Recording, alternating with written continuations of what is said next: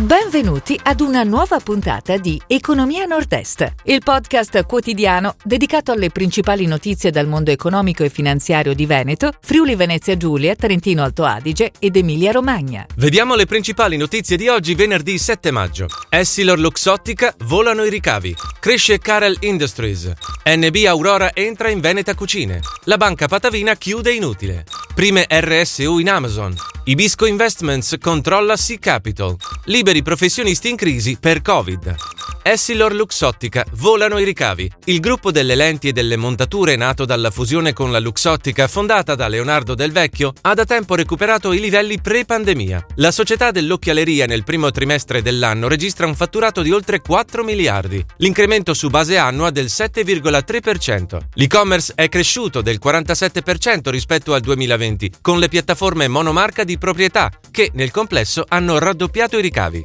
Cresce Carel Industries. Al 31 marzo scorso la società padovana ha registrato ricavi consolidati pari a 97,6 milioni di euro, in crescita del più 24% rispetto ai primi tre mesi del 2020. Il risultato netto consolidato è di 13,3 milioni di euro, con un incremento del più 75,6%. Carel ha inoltre raggiunto un accordo vincolante per l'acquisto del 51% di CFM, distributore e partner storico in Turchia, con ricavi pari a 14,5 5 milioni di euro.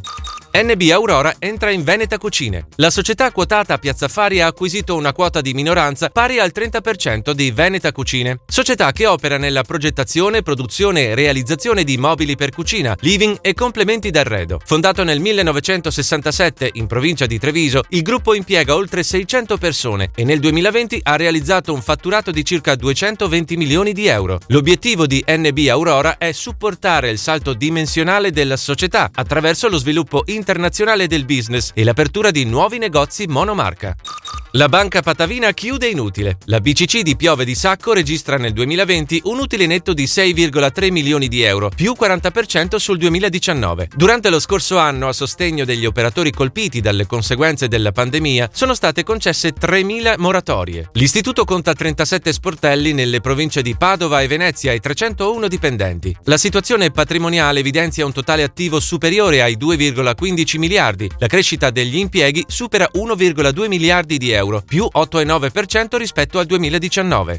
Prime RSU in Amazon. Per la prima volta in Italia le rappresentanze sindacali unitarie entrano in uno stabilimento del colosso USA. Si tratta della sede di Castel San Giovanni in provincia di Piacenza. È una tappa storica, hanno sottolineato i sindacati piacentini in una nota congiunta, perché siamo di fronte alle prime elezioni dei rappresentanti sindacali del sito votate dai lavoratori in Amazon.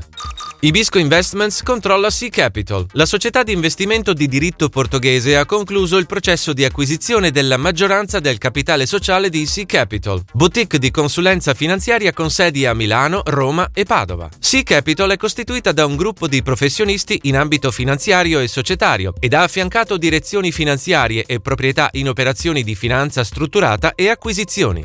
Liberi professionisti in crisi per Covid. La pandemia si è fatta sentire anche tra i liberi professionisti veneti. Nel secondo trimestre 2020, durante la prima ondata del Covid, i professionisti sono calati infatti di 7.448 unità, meno 6,7% rispetto allo stesso periodo del 2019. 30.000 i posti persi a livello nazionale. I dati sono stati diffusi ieri dall'Osservatorio delle libere professioni di Comprofessioni, presieduto dal professore Paolo Feltrin. Si chiude così la puntata odierna di Economia Nord-Est, il podcast quotidiano dedicato alle principali notizie dal mondo economico e finanziario di Veneto, Friuli Venezia Giulia, Trentino Alto Adige ed Emilia Romagna. Appuntamento a domani!